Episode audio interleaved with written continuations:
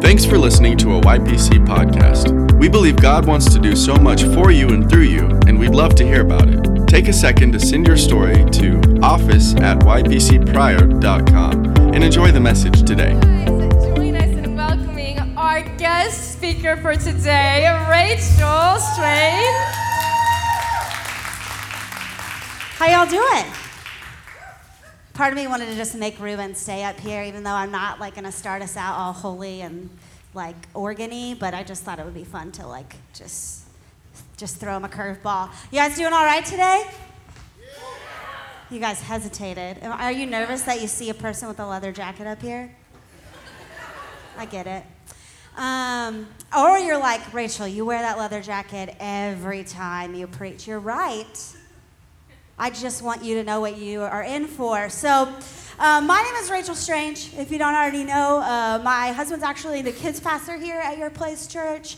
Um, that uh, we love our ministry life here, and this doesn't have anything to do with anything, but my little brother James is actually preaching at his church in Marble Falls, Texas this very weekend, and I just think that's fun. So, this is what I want you to do. Yes, I'm going to make you do a thing. We're going to send it to him later with my terrible old phone, and so I want you guys, I'm going to count to three, I'm going to do a video, okay? You're all going to look lovely in it. I, I didn't ask anyone's permission to do this, okay?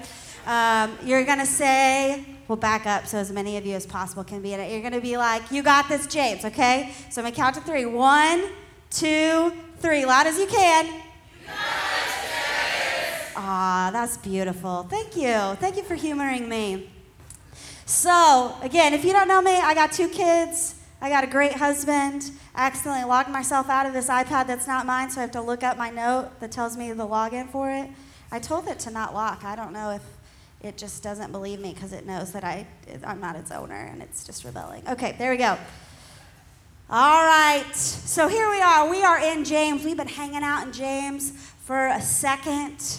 We're getting to the end of James. Maybe you're excited about that. Maybe you're sad about that. I don't know.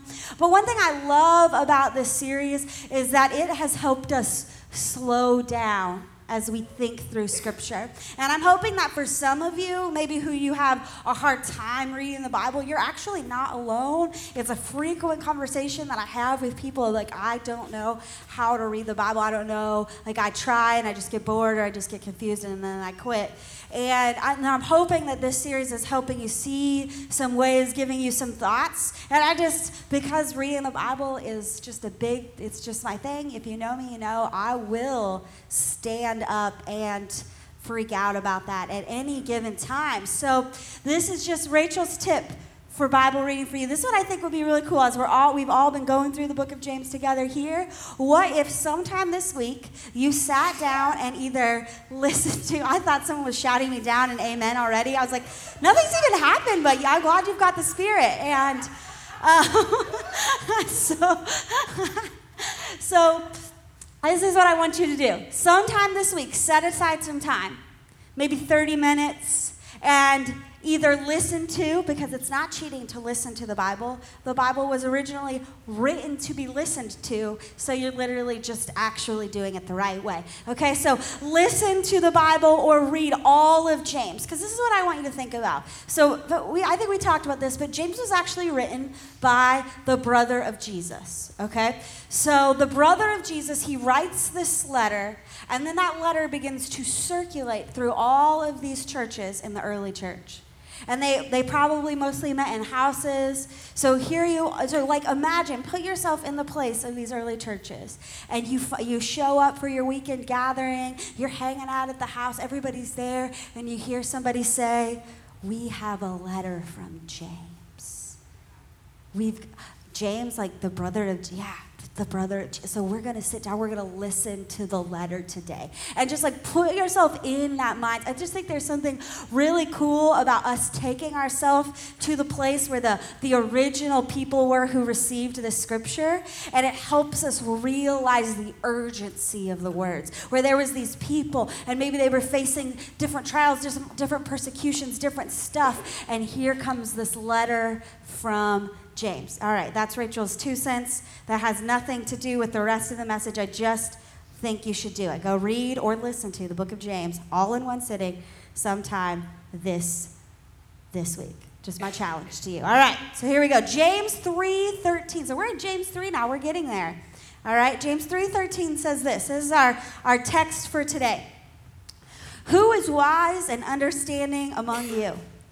Let them show it by their good life, by deeds done in the humility that comes from wisdom. But if you harbor envy and selfish ambition in your hearts, do not boast about it or deny the truth. Such wisdom does not come down from heaven, but is earthly, unspiritual, demonic. For where you have envy and selfish ambition, there you find disorder and every evil practice. But the wisdom that comes from heaven is first of all pure, then peace loving, considerate, submissive, full of mercy and good fruit, impartial and sincere. Peacemakers who sow in peace reap a harvest of righteousness. So, this chunk of scripture that uh, I was given as we're going through, it uses the term selfish ambition twice. So I was kind of curious about, about that. So, you know, the Bible was translated, and sometimes there's a word that's one word in the original language, and it's two words in ours. And selfish ambition is actually one of those things. It was one word in the original Greek. And that word has this connotation of a person who is jockeying, who is leveraging, who's using a little bit of trickery to get themselves into a position of influence or authority or renown or fame. It has a very, like, kind of trying to acquire a political office through eh, means kind of connotation to it. So what what is that? What does that mean for us? Maybe you're you have no desire to acquire a political office. You're like, I'm not I'm not I'm not jockeying for any position or favor, but think about this. Is selfish ambition the, you know, the humble brags that you put out there? It's in the Bible, it's when King David numbered his army. He took a he took a census of his army, which God didn't want him to do. It's when the disciples, while Jesus is washing their feet, being a servant to them, they're arguing about who's going to sit next to him when he comes into his kingdom. That's selfish ambition. It's putting our needs above the needs of our spouse. It's always needing to be the person that gets the credit. selfish ambition. It's an attitude that puts our concerns, our needs as the priority in life. That's selfish ambition. And some of us in the room may hear the scripture, hear what I wrote, like you think, okay, I don't have selfish ambition. Don't worry, I've never had ambition for anything. And you think that you're out. But you're not, okay? So just letting you know, that probably James, the book of James, if you've been here, you know he pokes and he prods you and he messes with you a little bit. And that is the same thing in this scripture. It is my heart not to mess with you to be mean, but to mess with you in the same kind of way that James messes with you. So I'm telling you that to warn you so you can just like take a deep breath.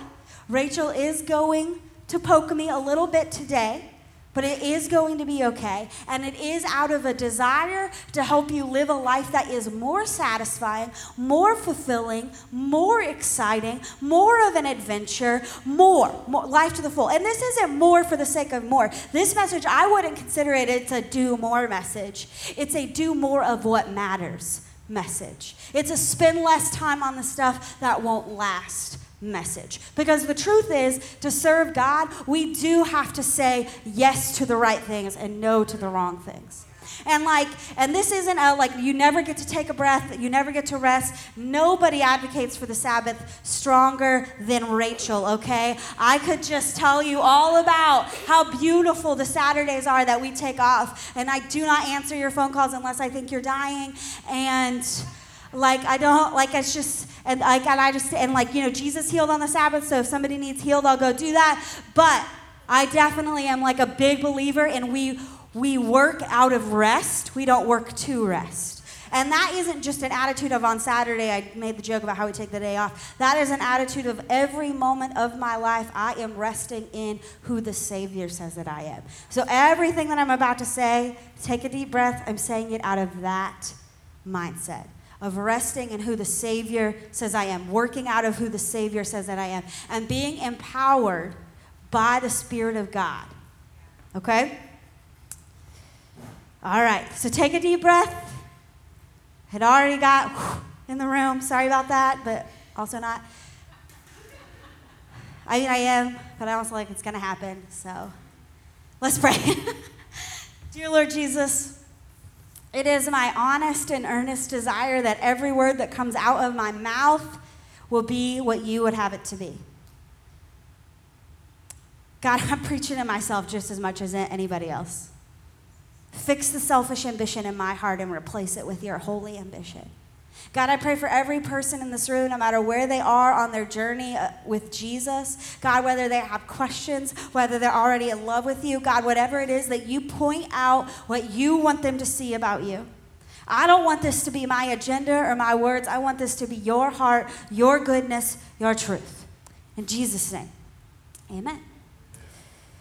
So there's a story that Jesus tells about demon possession. Yes, I'm starting there. It's awkward. Um, but there's weird stories in the Bible, and it's just the way it is. So we're just not going to pretend that the weird stories in the Bible aren't there. We're just going to talk about them. So anyway, Jesus talks about demon possession. This specific, this he actually happens all the time. Jesus is constantly running around casting out demons. But in Luke 11 and Matthew 12, if you want to go look at it, if you're like a note taker and you're like, I'm curious about this, please go look it up later. Um, but Jesus says that if there's a man and he has a demon cast out of him, and that demon leaves and he runs around looking for someone else to mess with, but then he's like, I'm just going to go back to the guy that I started with. And he goes back to the guy that he started with, and he finds that guy like a house swept clean. It's all nice and tidy. And he says, Awesome. He gets seven more demons. They all come back and repossess the guy, and he's worse off than he was to start. Welcome to church. Sorry if you're new. Um, but what is, there's a lot in that story that you can unpack, but this is what I, I want to start with.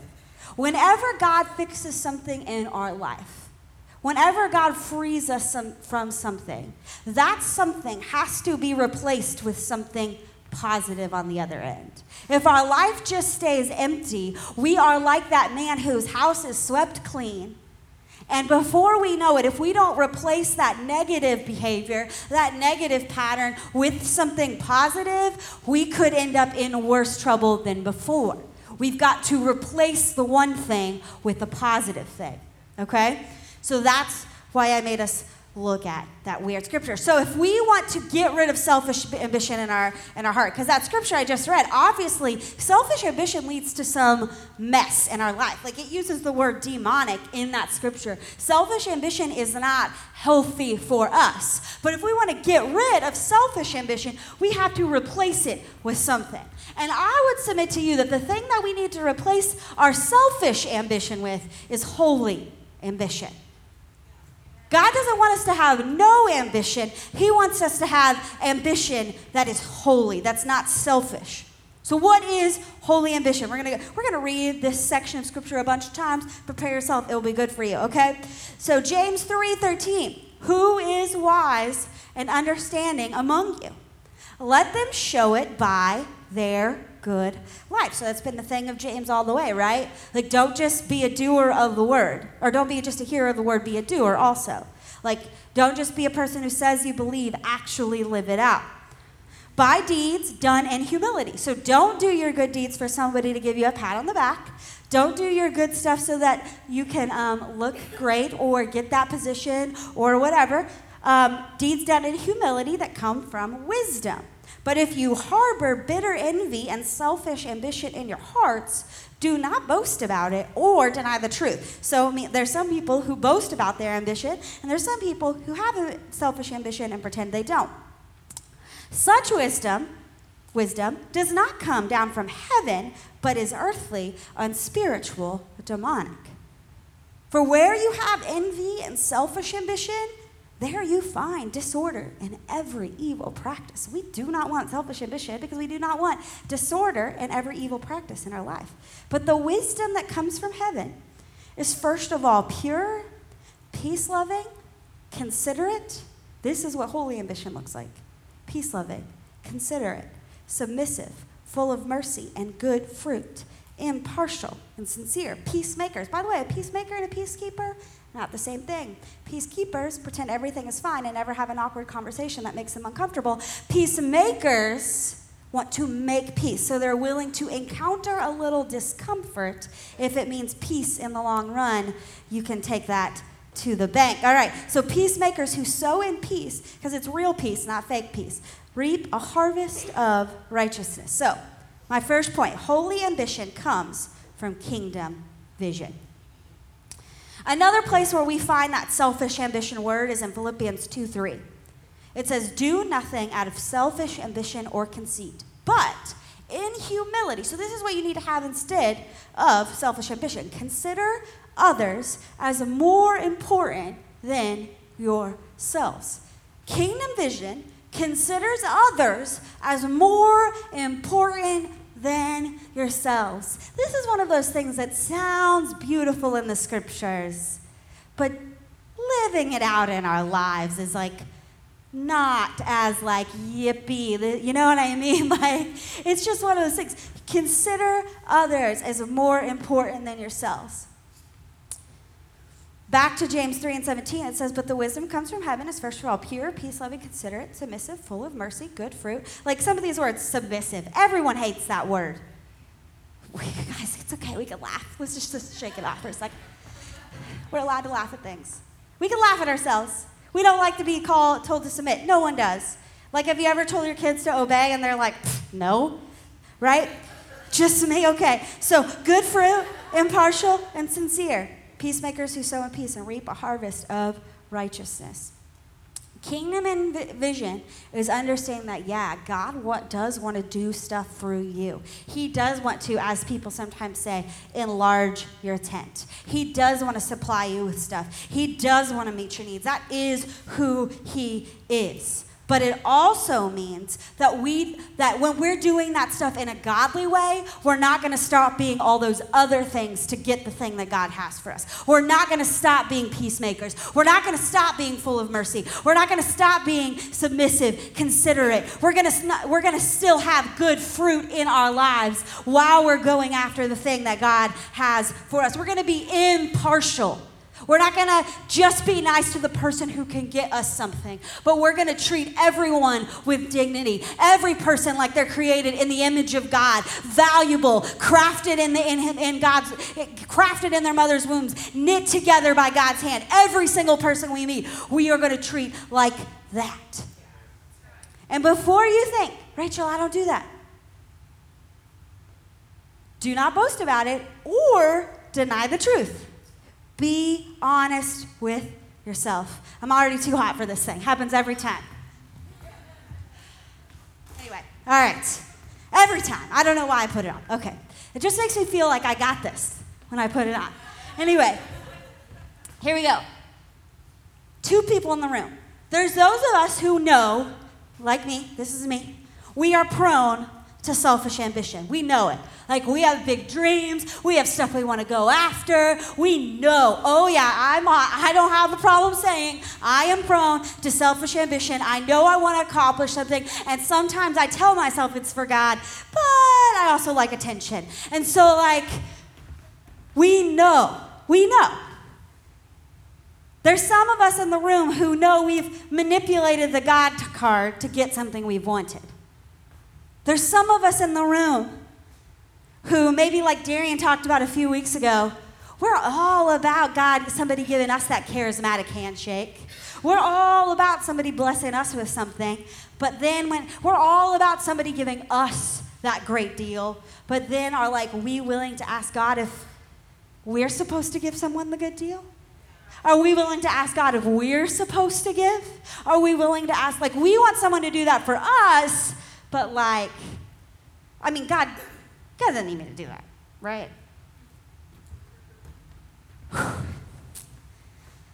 Help me out.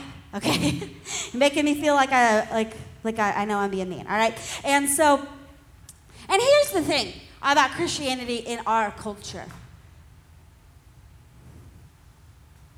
We can use the God card to get ahead. But the God card is for others. When Jesus came to earth, I'm like jumping ahead of my notes, but it's fine. We're going to read the scripture for real later. He submitted himself, he poured himself out. The God card is washing other people's feet. And I'm not saying that God doesn't want to bless, like you know, you come here, you know, we, we believe that God wants to take care of your needs. But we believe that we are blessed to be a blessing to someone else. And if you have things and you're only ever asking, God, give me, and you're never ever asking, what God, what do you want me to give? That is selfish ambition. That is using the God card for your own sake, not for the sake of others. There was a recent Barna study, and if you don't know, Barna is this organization that does tons of research to help churches like reach people and know what's happening generationally and all these kind of things. And so they did this study, and they actually interviewed Christians and non-Christians who are in the millennial and Gen Z age. And Christians scored better in this in generosity than the non-Christians did, so that's good, I guess. I'm glad about that. I was nervous about it when I first started looking at the study, if I'm honest with you. And so. Um, but we did a little bit better. But there was like a rank of what did my generation and younger than me think was the most important thing in their lives. And it was 11 things down before there was a goal, because it was about their goals, that had something to do with somebody else, other than like their immediate needs. It was like, I want financial security or like something for my family. It was all about like them. And I'm not saying you shouldn't want financial security or a family or any, please do not hear what I'm not saying. But at the same time, we are called to put others above ourselves. It shouldn't take us so long to get to something that has to do with somebody else. And before you think I'm just saying it's millennials that do that, I have a feeling that if some of you Gen Xers and boomers were in that study, it probably would have just looked the same. Let's be real, okay? like let's just let's just be honest. That was just what the study happened to focus on because it was about helping churches reach that group. A kingdom mindset goes beyond you and direct, directly affects you and even just your family. A kingdom mindset is about advancing the cause of Jesus. Do you want to know what, like, I keep saying kingdom, kingdom, kingdom, kingdom, kingdom. And if you're new, you might be like, I don't know what this means. What is the kingdom of God? What does that mean? And I that's a whole other message that I can't really preach the whole thing right now, but you can go read Matthew, Mark, Luke, and John, and Jesus talks about the kingdom all the time, and it will clear some things up for you, hopefully. But this is what the kingdom of God is. Is Jesus coming to earth. He said, Repent because the kingdom of God is here. It's Jesus. The kingdom of God is what Jesus brings us. It's, it's Jesus coming to earth and saying, I have come to set the captives free. I have come to bring peace to those who need peace. I have come to heal. I have come to set the oppressed free. That is the kingdom. And guess what? The beautiful thing, this isn't just Jesus doing it all on his own. He wants to, he gives us the honor of partnering with him to bring the kingdom, to grow the kingdom. And we get to do that. It is a privilege, it is an honor to get to do that. But to do it, we have to put others above ourselves. When I think of holy ambition in the Bible, I think of Nehemiah. Again, if you don't know these stories, you can write them down. But Nehemiah was this guy, and he was working. They, the people of God had been taken captive. They were outside of the land that God had given them. And there was this guy, Nehemiah, and he was working for the king. And he hears about how God's city, the, the temple, it's all broken, it's in ruins, it's a mess. And he's just broken up about it.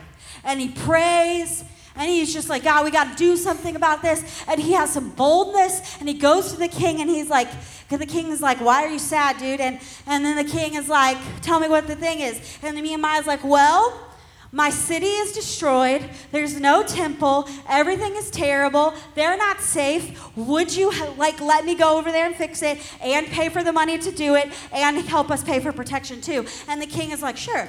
And that is holy ambition. He wasn't playing the God card just for his own comfort. He was playing the God card for the people of God to accomplish what God wanted to accomplish. It's Esther who goes before the king, even though it might destroy her, to save the people of God. That's kingdom ambition, that's holy ambition. I think of Jesus, like I said, who went about the earth doing his father's business. When it, when it drew the crowds and when it annoyed the crowds, he was about his father's business. So then there's another group of people in the room who, like I said, maybe think, I don't have selfish ambition because I don't have ambition. And for, thank you, laugh group, please be here next service in case there's also people who don't know they can laugh in the, that service. You guys are getting better though. Good job. I appreciate it. All right. But I would say that our lack of ambition, we call it humility, but it might just be selfishness. It might just be a lack of wanting to be uncomfortable. We might call it humility, but um, it might just be laziness. Another example of what kingdom mindset looks like is modeled in the Lord's Prayer. So the disciples come to Jesus. You probably are familiar with this, but they say, Teach us how to pray. And this is what he says Our Father in heaven, your name be honored as holy. Your kingdom come. Your will be done on earth as it is in heaven. By the way, I don't know if you've ever thought about that, but that means that we have to pray for God's will to be done. It's not just going to happen You can think about that for days. Um, and you should. That's, that's how Scripture works. Give us our daily bread and forgive us our debts. See, God wants to provide, He wants to provide for your needs. He wants to forgive your debts, as we have also forgiven our debtors. And do not bring us into temptation, but deliver us from the evil one. This scripture, or this prayer starts with first, God our Father. First, your kingdom come. Then we get to our daily bread. We get to forgive us our sins. We get to deliver us from evil. Let's just be honest. And if you're praying, good. Praying is better than not praying. But are we starting with deliver us from evil? Are we starting with forgive us our debts? Is our order backwards?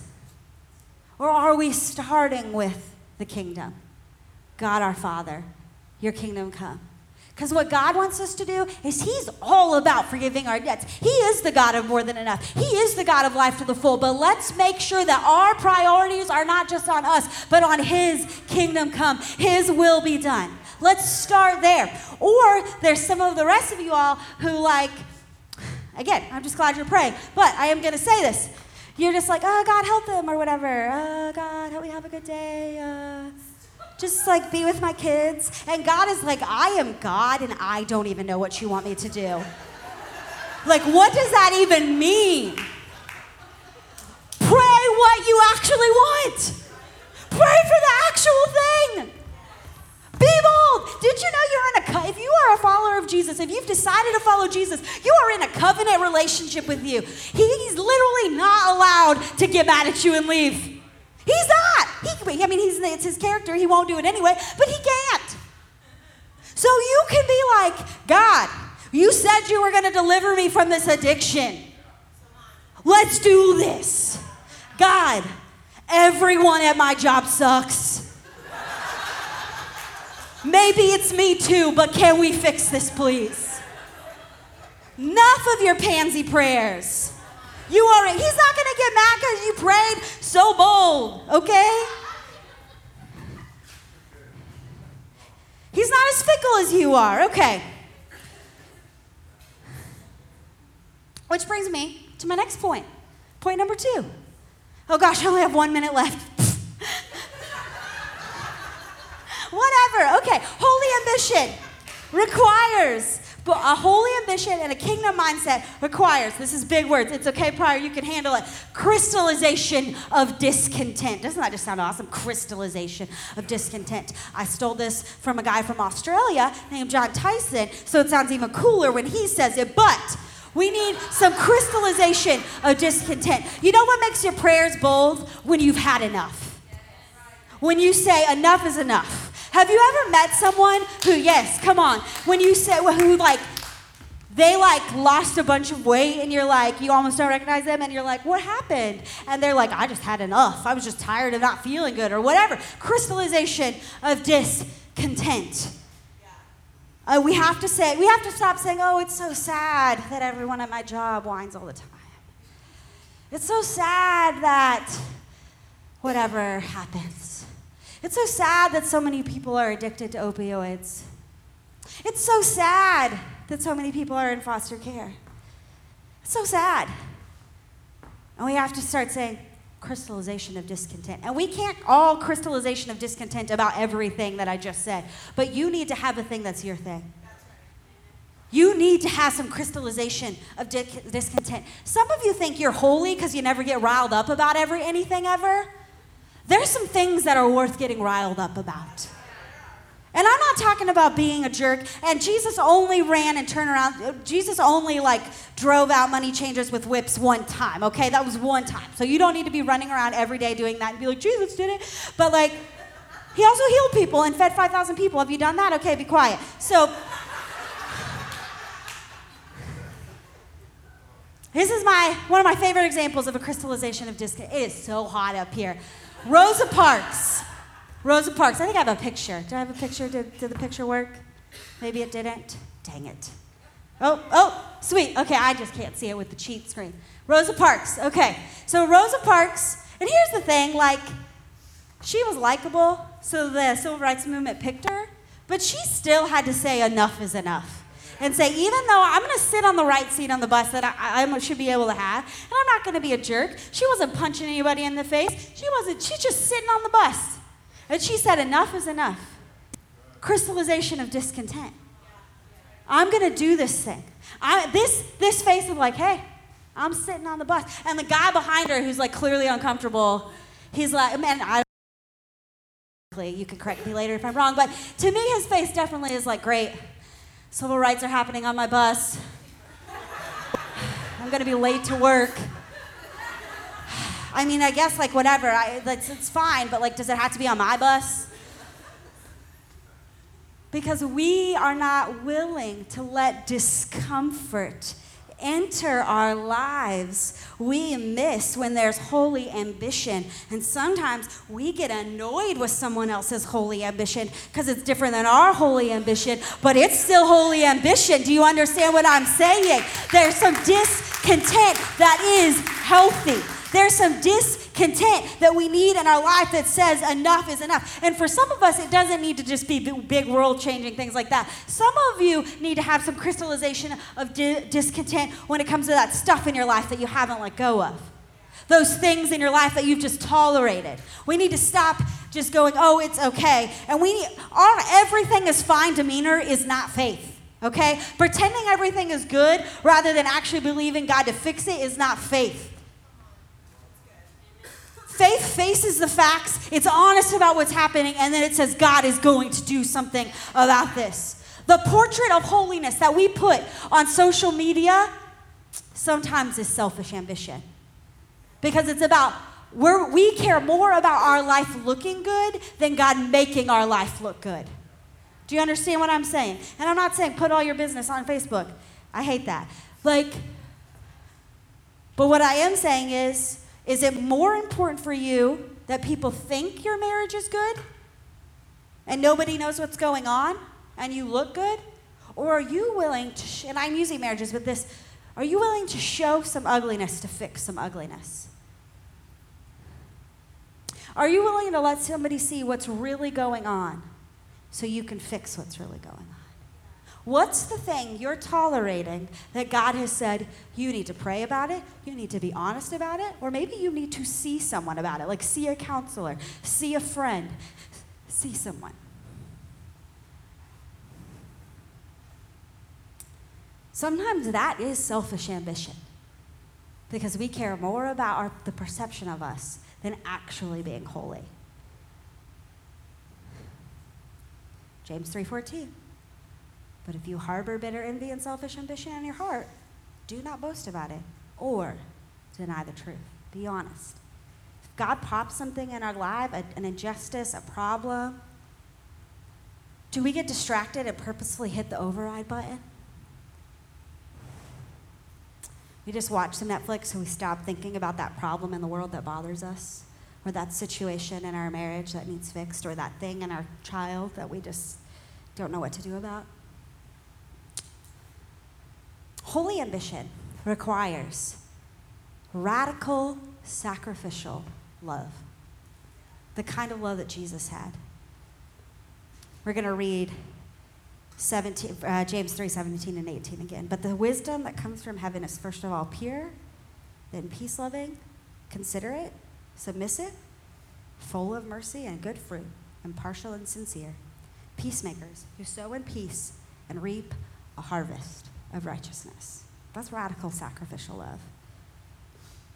Other people's problems aren't just something we can pretend doesn't exist. Like if God's put a need in your life, you know that it's like what Pastor Darian said a few weeks ago. If you see the need in someone's life and you go, okay, be at peace, but you have what they need, why? That's nothing. If you have what they need, meet the need. And again, don't hear what I'm not saying, because the Bible also says the person who doesn't take care of his family is worse than an unbeliever, okay? Like you could get in a ditch here. But I think for most of us in our culture, we tend to swing more on the side of it's about me. It's about me. Jesus gave up everything, all of his privilege, all of his rights of heaven, and stepped out of heaven to start on earth as a baby. He gave up all of that. That's radical sacrificial love. In Philippians 2, it's starting in verse 5, it says, Adopt the same attitude as that of Jesus Christ, who existed in the form of God did not consider equality with God as something to be exploited. He didn't have selfish ambition about being God. Instead, he emptied himself by assuming the form of a servant, taking on the likeness of humanity when he came as a man. He humbled himself by becoming obedient to the point of death even to death on the cross. We have to have that same attitude. That's our attitude.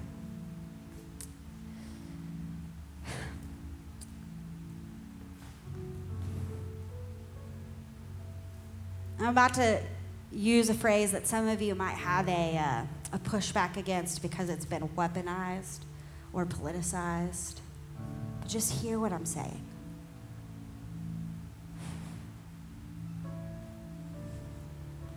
It's out of a desire to help you live a life to the full. But all of us in the room have some kind of privilege or right or situation that someone else doesn't have. I mean, honestly, just by virtue of living in the country that you live in, you have certain privileges, certain access to things that other people do not have. And our culture says use that for you. Take care of your family, take care of your needs, and then, if you want to, if you feel like it, then you can help someone else. But that's not the same attitude of Christ Jesus, who emptied himself. You know, I see this meme a lot that's like, I can't pour from an empty cup. And I understand what that's trying to say. Like, we do need to make sure that we are taking care of ourselves. But sometimes you do have to get emptied if you're going to take up the attitude of Jesus. Sometimes you do. And so rather than feel guilty or angry about the privileges that you have, about your privilege, what you should say instead is God, who did you give me this privilege to help? Are my friendships just for me, or are they also to help others? Are my situations just for me? Is my are my advantages just for me? Are my whatever. Is it just for me? Are the relationships that I have, like maybe if you know someone who is important or, or who has influence, is that just for you to use? Or is that also for God to use to help someone else that you know? It's not just, are you willing to share your rights, your privileges? And again, it's not about guilt or being like, I didn't work, or like, yes, you worked for what you got, but God gave you the ability to work.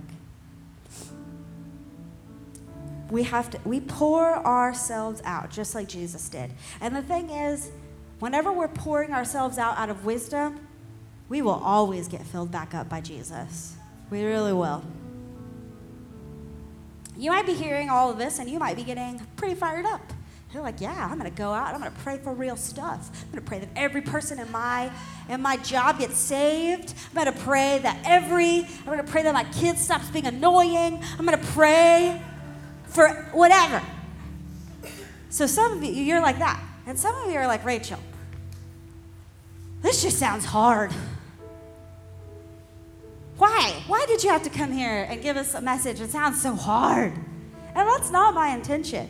My intention is to give you some characteristics of holy ambition, to give you some things to strive for, to go after.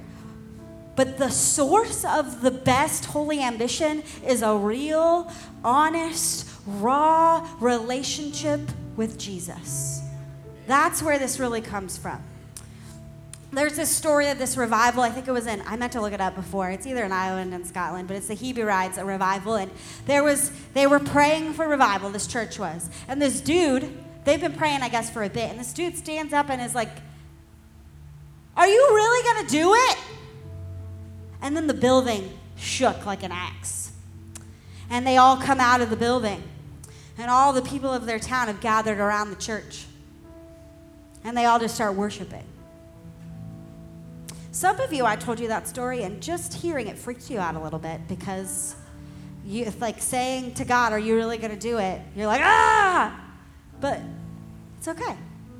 It's a real, raw relationship with Jesus. That's where holy ambition, that's the truest source of holy ambition, is a real relationship with Jesus. It's easy to put yourself out there when you feel the love of the Savior. It's easy to stand up when you know that you, God's got you. James K.A. Smith says this resting in the love of God doesn't squelch ambition, it fuels it with a different fire.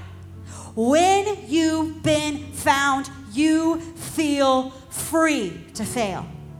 When you've been found. You're not so scared of what people are going to say when you've been found. You're not so scared of what's, what if I pray that and then nothing happens? You're not scared of that because you've been found. You've been found. Maybe you're in the room and freedom to fail sounds awesome to you. Maybe you're in the room and you don't, you're like, this is all new to you, or maybe you've been away from it for a while. I want you to know that freedom to fail is available to you. That freedom to feel that kind of love where you know you're good no matter what, where you're resting in God so that it fuels some healthy, holy ambition. That Savior who came down to earth, who poured himself out, is after you. He's after your heart because he loves you. Isn't that a God you want to follow? Isn't that a God you want to trust? Isn't that a God you know can meet your needs, who can take care of you? Isn't that a good God? Let's pray. If you're in the room, nobody looking around, and you're, you're saying, I want to follow that God, that God who poured himself out for me, who gives me freedom to fail because I can rest in him. If that sounds like something you want to do, maybe you feel like maybe you kind of followed Jesus in the past, or maybe you never have, but you want to say, I want to decide to do that today. Every head bowed, every eye closed. I just want to know who we're praying with and that you're here. So if that's you, if you would put your hand up and put it right back down. Okay, I see that. Awesome. Okay, this is what we're going to do in solidarity with the hand that I saw. Um, I want every person to repeat this after me. Dear Lord Jesus, thank you for coming to earth, for emptying yourself for me. I believe you came. I believe you died. I believe you rose again. I want to follow you with every area of my life for all my days. Thank you for forgiving me. Thank you for loving me. In Jesus' name. Amen. Keep, keep yourself in that attitude of prayer. God, I just want to pray for every person in this room that you set holy ambition in their heart. If they've been in the room and they've been satisfied with cultural Christianity, God, I thank you that they that you put some healthy crystallization of discontent in their hearts. That they're willing to say enough is enough, not on my watch. We aren't just going to play church in my house. We're not going to just play church in my life. We're going to do this for real. God, challenge their hearts, change their hearts, and put holy ambition in their lives. Where they need to take things seriously, help them see. Where they need to change their marriage, help them see. Give them that next step. Give them the clarity, God, to know what the next thing is. In Jesus' name, amen. You have been listening to a YPC podcast. Visit our website at ypcprior.com to hear more.